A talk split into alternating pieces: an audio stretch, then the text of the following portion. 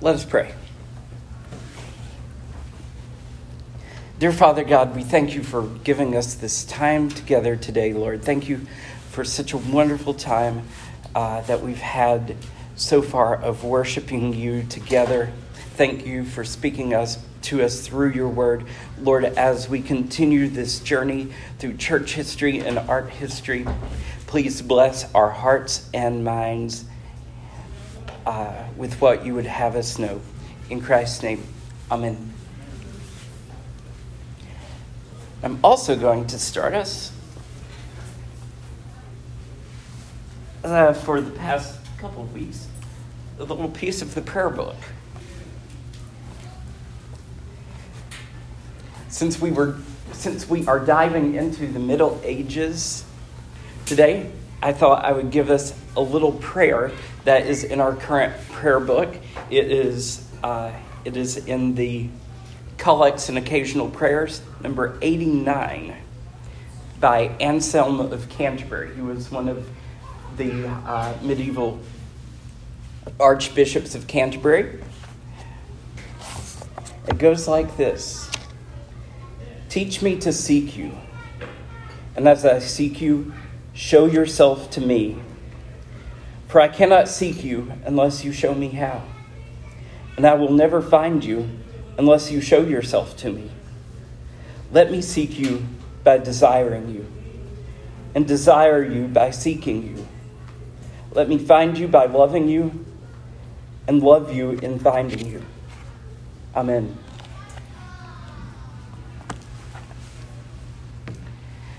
So today we are going to travel all the way from, uh, from the eastern uh, edge of the Roman Empire and the Byzantine, and uh, what eventually became the Byzantine Empire, all the way to the other side of Europe.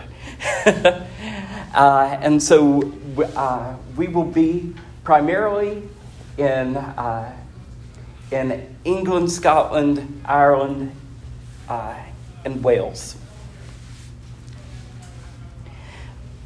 We talked about a lot of the iconography last time that, that we saw developing in Christian art. Some of, some of the things we'll see today uh, carry forth some of that same iconography, even though it's in a totally different part of the world. Other things are, are very exclusively to, are very exclusive to, uh, to this, uh, to the British Isles, basically. Some of those things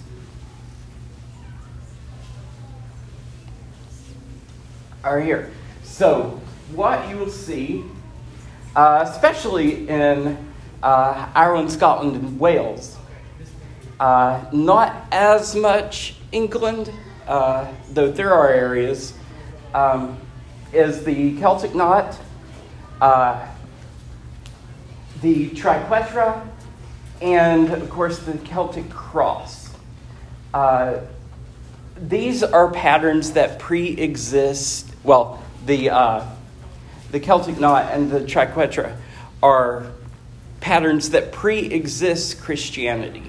We see, we see them existing in art from those areas long before Christianity existed there.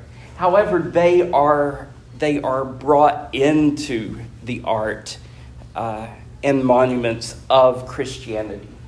And so, what, uh, what we think uh, symbolize things like unity, connectedness, eventually uh, come, come to have uh, meanings brought in on them, just, just like in the, um, in the uh, Roman Empire, how we saw the shepherd image, which had pre existed, but it was infused with new meaning uh, by, by the Christians.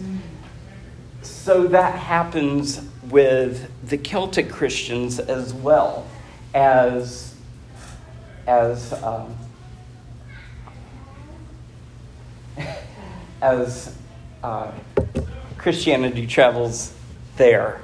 Uh, a little bit of background from this is actually from the preface to our prayer book. The early Christian mission in the British Isles was an encounter with pagan tribes and societies. Converts banded together, and in, the cont- and in this context, communities of common prayer, learning, and Christ like service emerged, living under agreed rules. Thus, monasteries became centers of the evangelization of this remote region of the Roman Empire. And ever more so as the empire disintegrated. Early heroes and heroines leading such communities bore names that are still remembered and celebrated. Names like Patrick, Bridget, David, Columba, Cuthbert, and Hilda. Haphazardly and without a centralized hierarchy or authority, what emerged in Britain, by God's grace, was a, God, was a church that saw herself in each of her local manifestations as part of the one holy Catholic and Apostolic Church, culturally attuned and missionally adaptive, but ever committed to and always propagating the faith that was once for all delivered to the saints. Now, with, the, um, with some of the, this imagery that, that we see here, the triquetra, uh, particularly, uh, we think, became associated with the Trinity.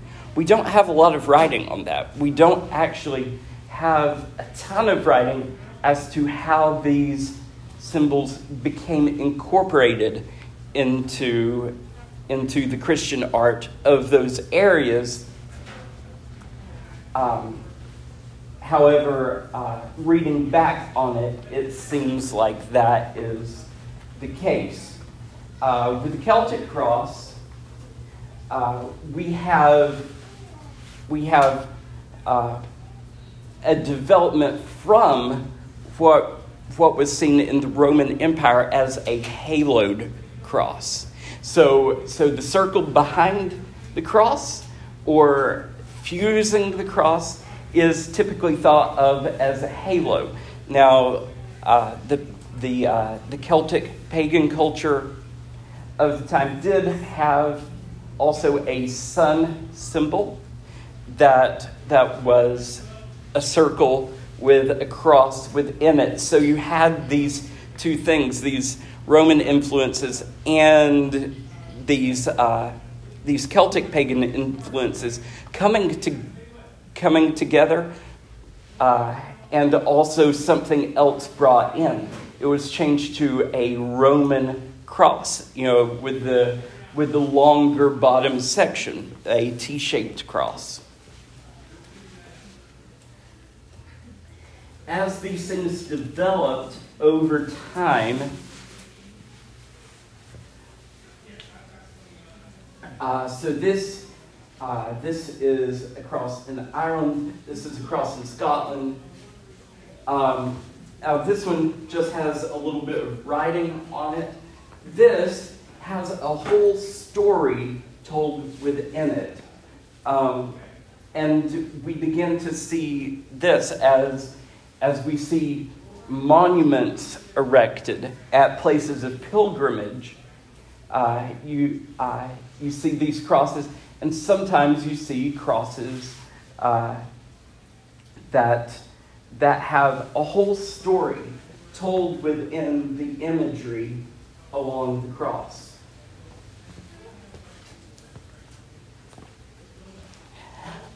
But a big cultural force in this time uh, as, as, um, as Christianity began to spread were the abbeys.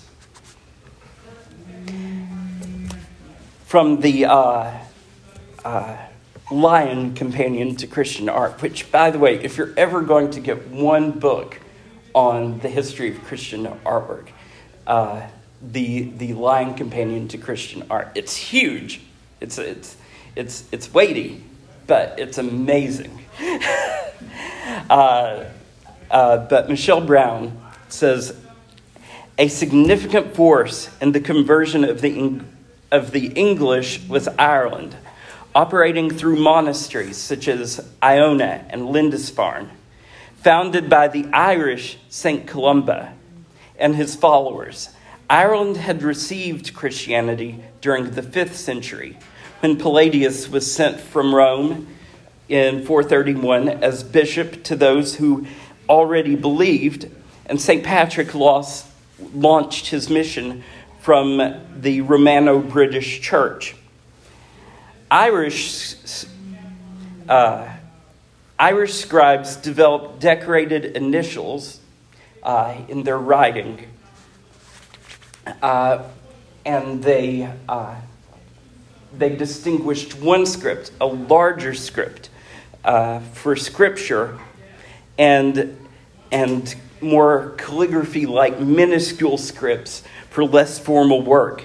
They also introduce spaces between words, uh, systematic punctuation to clarify legibility and meaning, all sorts of other things. And suddenly we start getting writing uh, from these abbeys that is absolutely beautiful.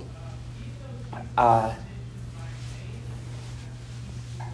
and it gets more and more elaborate with illustrations. And the Eastern Church had some illustrated manuscripts, some illuminated manuscripts. But, but in the abbeys that we see popping up in Ireland and then, um, and then uh, Scotland and Northern England, these, these monks bring it to a new level. So, what we have here, this is, uh, this is the Lindisfarne Gospels. Uh, these are just three pages from it. Um, uh, it's from Lindisfarne, it's Northumbria, that's, uh, no, that's in northern England. Um, and we think this was made around 710, 720 AD. Uh, and Lindisfarne had been founded by monks from Iona Abbey. Um, uh, and this was actually, and this is a whole book of the Gospels. I've, I've seen a copy of it, uh, facsimile, and it's about this thick. And we think it was made in about a 10 year period of time by one person. Uh, uh, probably going to mispronounce this. I think his, his name was Bishop Eadfrith. Uh, and it was probably made uh, for the shrine of St. Cuthbert at Lindisfarne. Cuthbert was a huge influence in, in the formation of abbeys during that period of time. A uh, few things that you will see in this. This center thing is called a Chi Rho page. Again, a Chi Rho uh, that we've talked about. Uh, so you see the X formation. Uh, that, that would be the key or chi. Uh, and this P formation over here would be the row. This is from the beginning of the Gospel of Matthew. And over here, we see the beginning of the Gospel of Mark. How do we know this is from the Gospel of Mark? It's got the lion. So, so this, uh, yeah, so this symbolism uh, is carrying all across the empire, all the way from the furthest reaches in Constantinople all the way to the British Isles. The most famous of the illuminated, illuminated manuscripts, however, was made at Iona itself. This is the Book of Kells. Now, the, the book of Kells uh, has been stored at, well, was kept for centuries at Kells, at uh, the Abbey of Kells, uh, which is in Ireland, even, even though it was probably made at Iona. Uh, fun fact there's a great little animated movie uh, called The Secret of Kells. It's a largely fictionalized uh, retelling of the making of the Book of Kells. Uh, but, but the circumstances are based, in fact, about how the abbeys operated at, in that period of time and, and the struggle against the Vikings and, and everything that kind of uh, were the circumstances in which a book like the Book of Kells and other illuminated manuscripts were being made. And also some speculation on the process of how these things were made, because I don't know how well you can see it from here, but the details are immaculate. Uh, uh, you would think you need a magnifying glass to, to see how these patterns are being made. You see a lot of uh, a lot of patterns we associate with Celtic art in the Book of Kells. Over on the far side is the Chi Rho page from the Book of Kells. So you start seeing a lot of the imagery between these books of the Gospels and other things are similar. But within, and I wish you could see the circles clearer, but there are circles within circles, and within those small circles are little patterns. And it almost comes alive as you look at it. Meanwhile, uh, you see a picture uh, here of Jesus, Jesus uh, as Christ triumphant again. And what we see? We see Jesus in blue and red. So you're seeing the same color schemes that we've seen in other artwork uh, of Jesus from the other side of the empire. Uh, now, he has quite the uh, luscious head of hair in this, this one. That's a little different. But he's also holding a book of the Gospels again which is kind of meta considering it's in the book of the Gospels. But I'll let that be.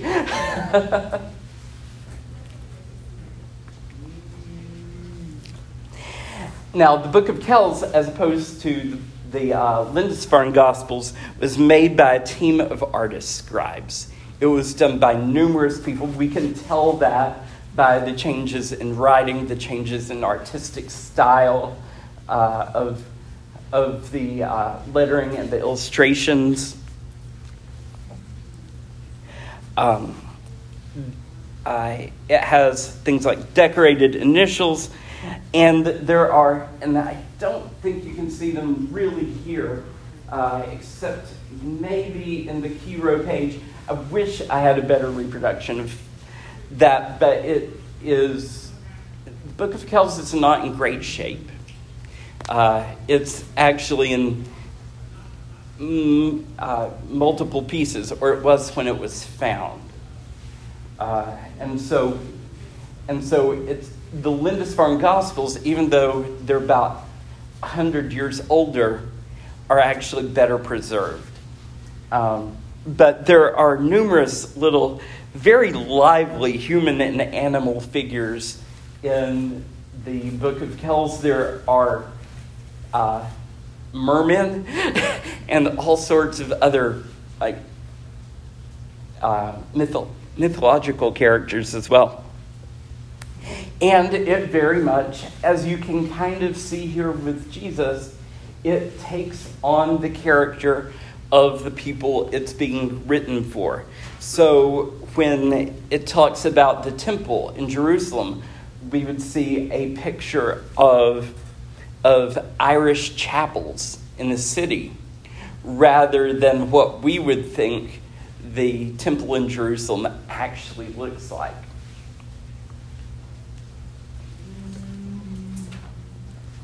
We're going to jump forward a few hundred years. This is very, uh, very typical art of the time period. Meanwhile, the, the churches, the chapels uh, all over the British Isles still have a fairly Roman look to them. Uh, small windows, um, and, and rather, some are more impressive than others. We don't have a lot left except small churches from this time period. The great cathedrals were by and large, and the abbeys, if they were rebuilt um, over time, uh, are mostly of another type of architecture, one we are about to get into. In France, uh, in uh, around 1137, there was an abbot uh, at the Abbey of Saint Denis uh, called Abbot Suger. Uh, it's not sugar, it's Suger. Uh, and and he was he was very close to the king of the period of that time period, and he thought the abbey needed some refreshing. Uh, they had a lot of um, a lot of relics coming in uh, because of conquest and the like, and and so he decided he was going to redesign the church, and this redesign affected pretty much all churches from that period of time all the way through the Middle Ages, the Renaissance, and into modern times. That style was called Gothic, Gothic architecture. He wanted to do something different. The um, uh, from uh, the churches that had existed before this, the basilica types and others of similar look, uh, tended to be very dark inside, very gloomy. And it was not a bad design, it held together. Uh, but the walls were, were very thick. Uh, they were they were that way to hold up a very massive structure typically. But it was not it was not an impressive thing to be in. And and the Abbot Suger thought, we're this place, you know, we, we are about the gospel, we are about the, the light of God. We need light. His words were The dull mind rises to truth through that which is material. And in seeing this, uh, and in seeing this light, is resurrected from its former sub- submersion. And so he decided instead of this very dark space, he would design spaces that were filled to the brim with light.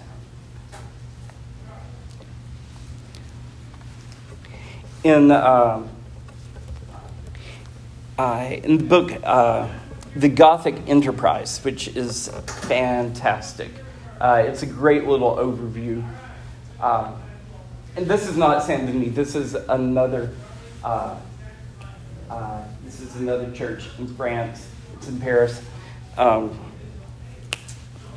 uh, but we read all of the features we associate with Gothic architecture pointed arches, flying buttresses, ribbed vaults, soaring ceilings, stained glass windows, pinnacles, and turrets were developed in the service of the desire to flood the interior space with as much light as possible. The interiors of Romanesque great churches are characteristically somber. As originally built, they were dimly lit, and it is not unusual to discover areas of the interior that are barely touched by light. Moreover, the walls are ponderous, solid, and somber. In dramatic contrast to this style, the walls of Gothic cathedrals appear almost porous. Light permeates the interior and merges with every aspect of it, as though no segment of inner space should be allowed to remain in darkness, undefined by light. So, we're going to look at uh, a few features of the Gothic cathedral. We're going to look at a few. You'll notice from this picture, and while the labyrinth on the floor is, uh, is the same as the one in Chartres uh, Cathedral in France, I, uh, which is where that pattern originates. I don't think it. This is from that cathedral, um, uh, but still, as you can see, the light flooding over the floor, uh, it creates this just abundance of color within the space. Go back to the interior in a moment.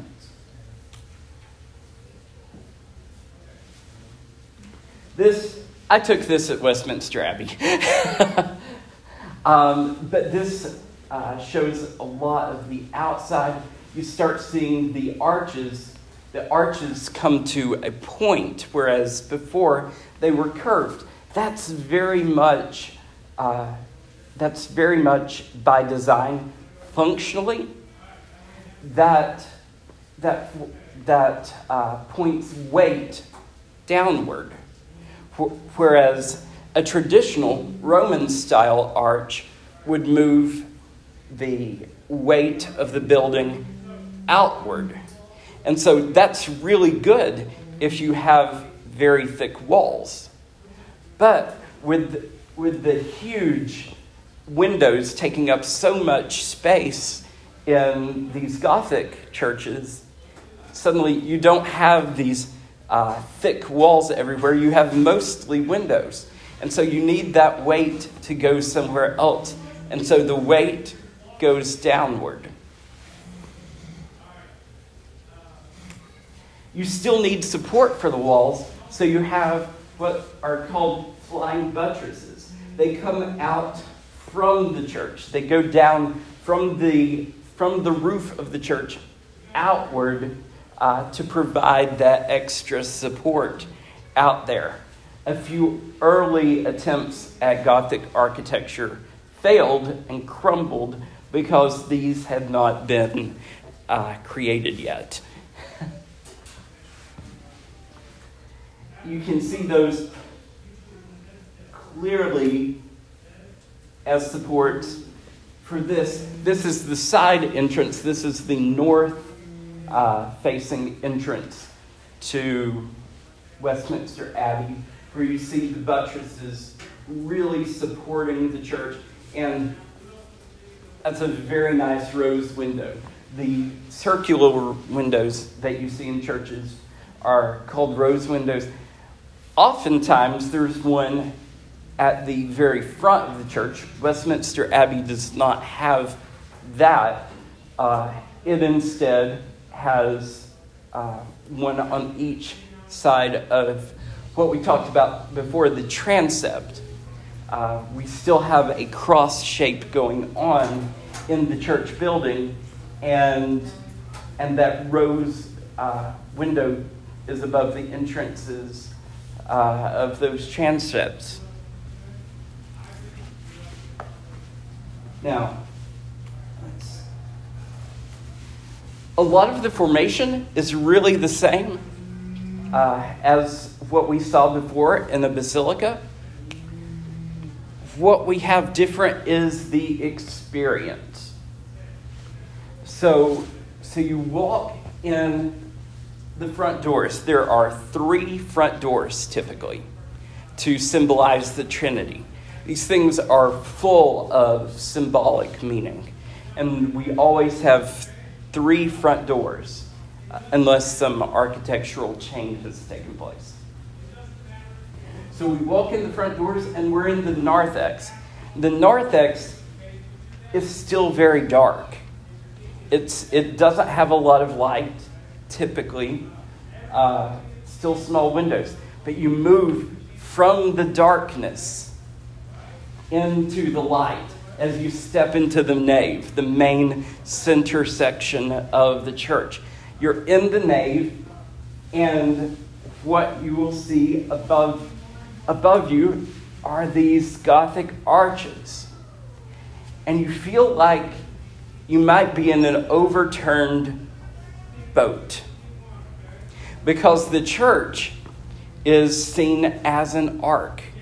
The, uh, it is the ark uh, uh, that we have that we have gone into, that we have become part of uh, as as the vehicle of our salvation. And and so the this this boat imagery, this ark imagery, not only serves the function of stabilizing the building, but but we're seeing it as as having theological meaning, as, as reminding us that the, that the church is the ship uh, by which we are saved from the destruction of the world, from the effects of sin.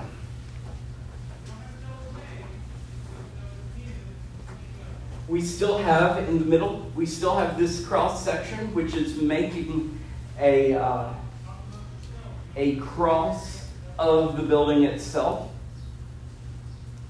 And then we have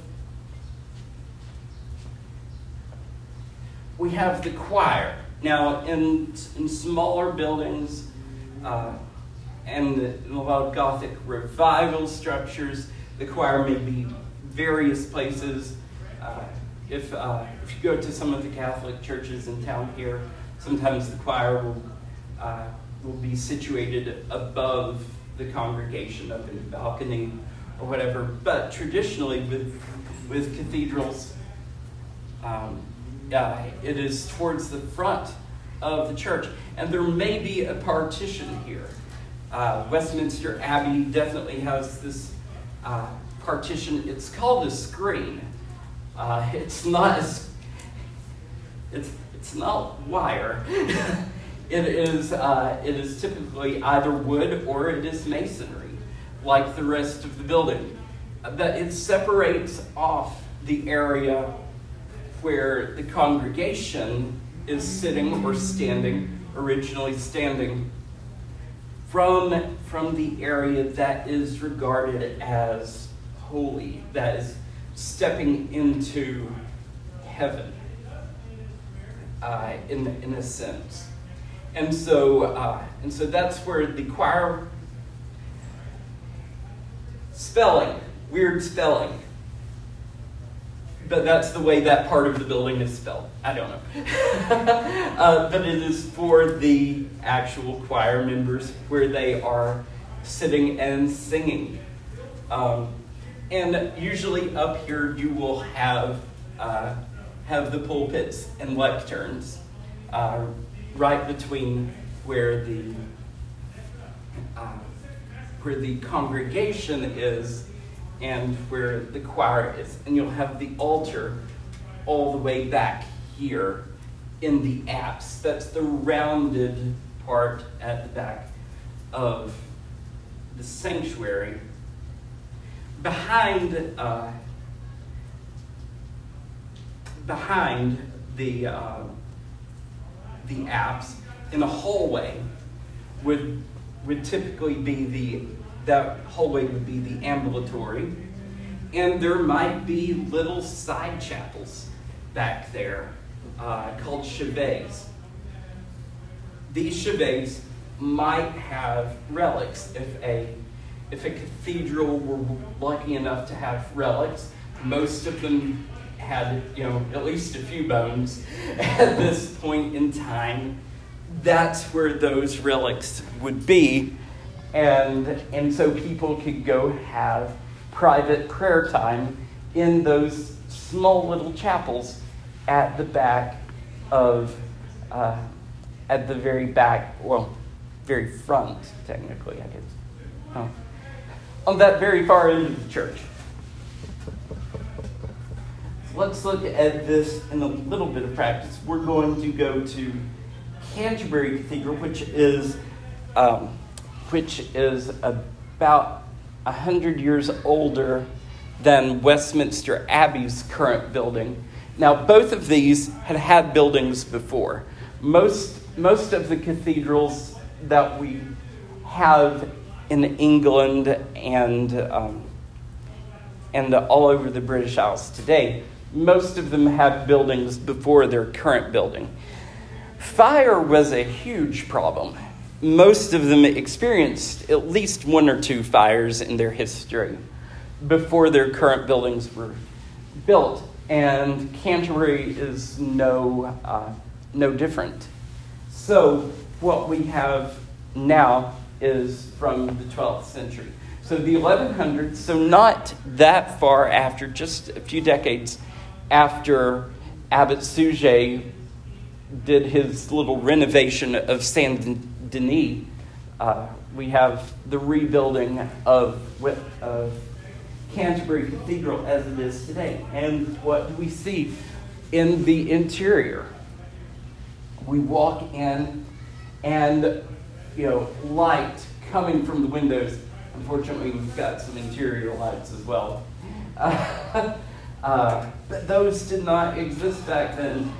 Um, and, and it is an overwhelming space. These cathedrals are very tall and they point upward.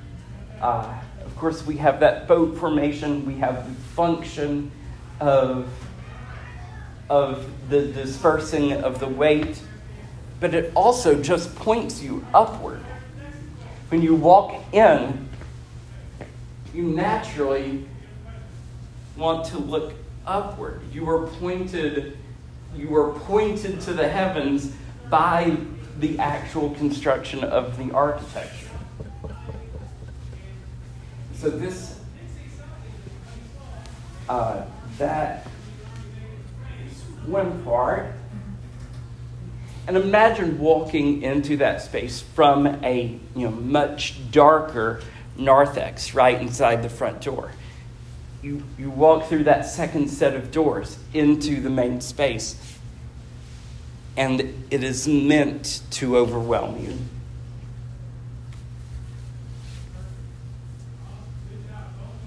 This is looking at the choir. So, this is uh, looking from the screen to, to the choir space, I believe.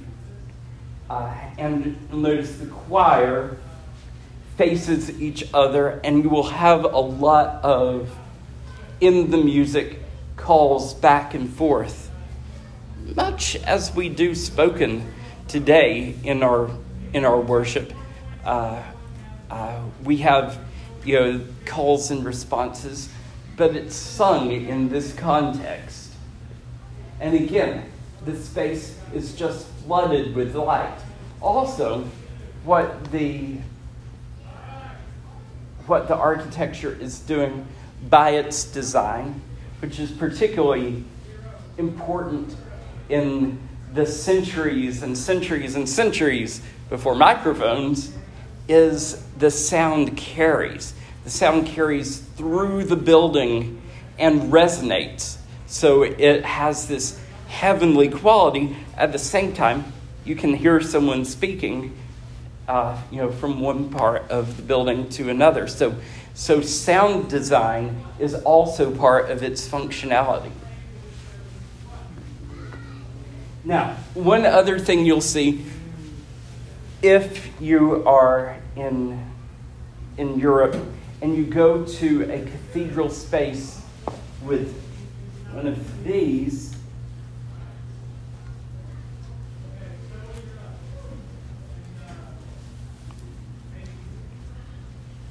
This is a cloister.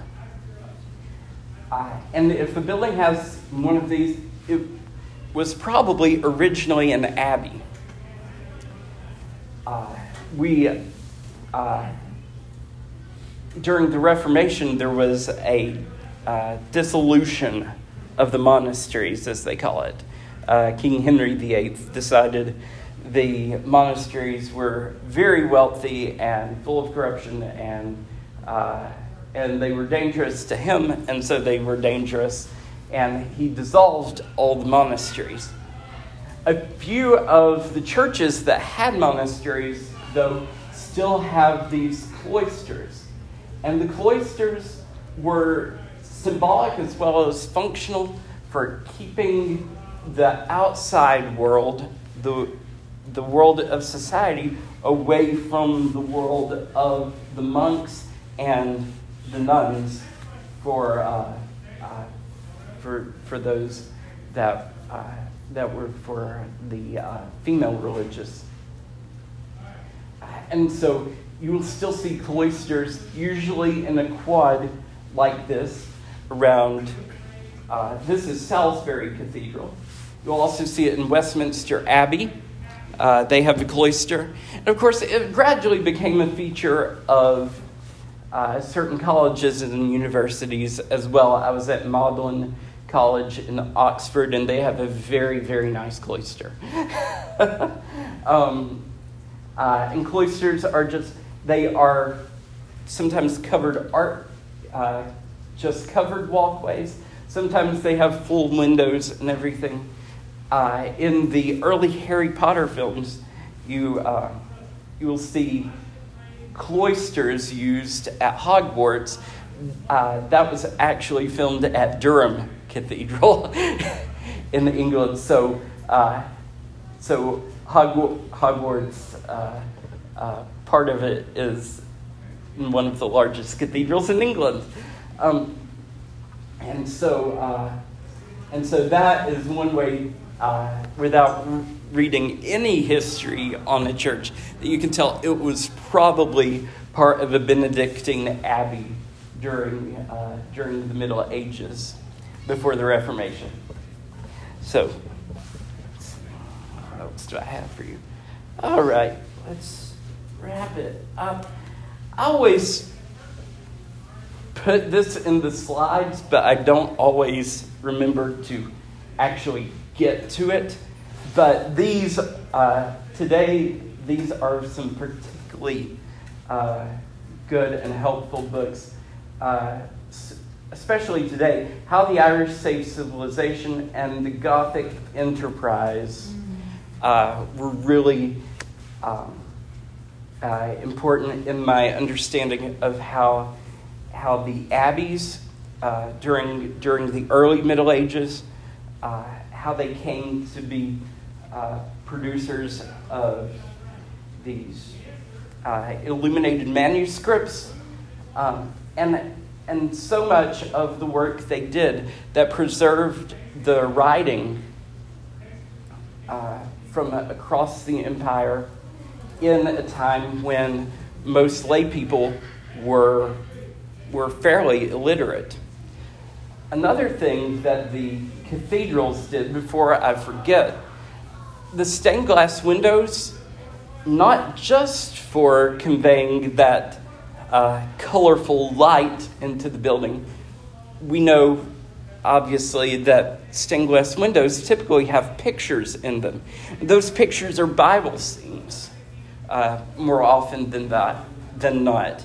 And in a time when, when the lay people, by and large, could not read, And when most of the church service was in Latin, there needed to be some other way of, of getting some knowledge of Bible stories into, uh, into people's base of knowledge.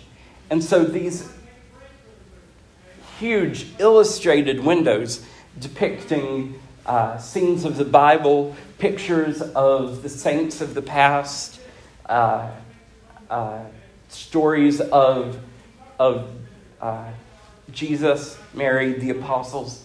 These, these were key to, to getting the laity some knowledge of the Bible's story. Uh, and some of these uh, are also things that I've continued to use. Again, the, uh, the Lion Companion to Christian Art is amazing. Uh, questions? Yes, sir. First, um, can you go back to the, uh, the Book of Kells, which I've heard of, but I'm not very familiar with it. I, I noticed that underneath the Jesus, or in the Jesus figure, just to the right and left below, were four other figures. What, what were those? Can you, uh, you The know? four other figures, uh, let's see here.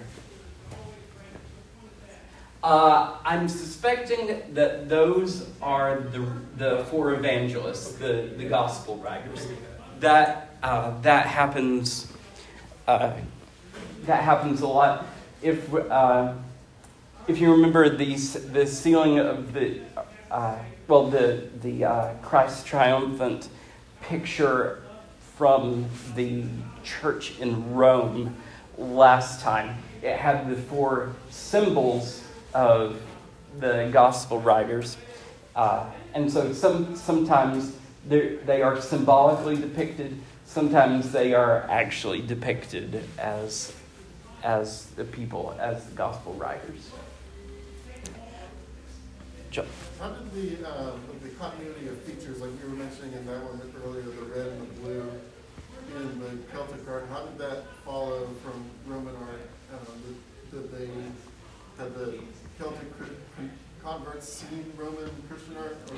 Yeah, yeah. The uh, there there was there was a decent bit of travel between the continent and and the British Isles, even even though it takes on a different flavor, um, especially by the time you get to the point where the Lindisfarne Gospels and the Book of Kells are made. We're looking at Benedictine Christianity. There was uh, there was some Christian establishment from, from Ireland into, into uh, England and Scotland that, that was fairly disconnected from what was happening on the continent. Uh, uh, it was a few steps removed, evangel- uh, uh, evangelism wise. But, but at this point, there had been a synod at, uh, at Whitby Abbey, and they had decided, well, are we going to go with this Celtic pattern of the way of doing things, or are we going to do it more in the way of the Benedictine monks all across Europe? And they decided we're going to go with the Benedictines. We're going to follow in that order. And so, a lot of the practices and a lot of the symbolism, uh, if it hadn't already, began to cross over.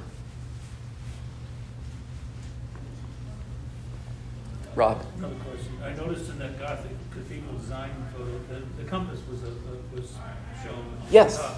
East, west, north, south, obviously, were symbolic. And, and do most all cathedrals follow that, correct?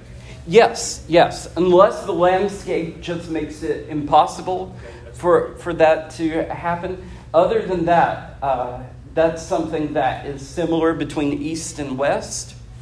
Uh, and, uh, and so, yeah, most, uh, most will face east. And so, most, most of the time, the people are worshiping towards the east, and the, um, uh, the priest at the altar will even uh, bless the elements facing east rather than facing the people. Uh, that, that changes really only within the last uh, century or two. Does that have to do with where the light was coming from, with the sun rising in the morning? The sun rising in the east, uh, uh, Jesus coming with the sun, or, or, or whatnot. Um, and, and so we are, uh, uh, by facing east, we are looking towards the second coming of Christ.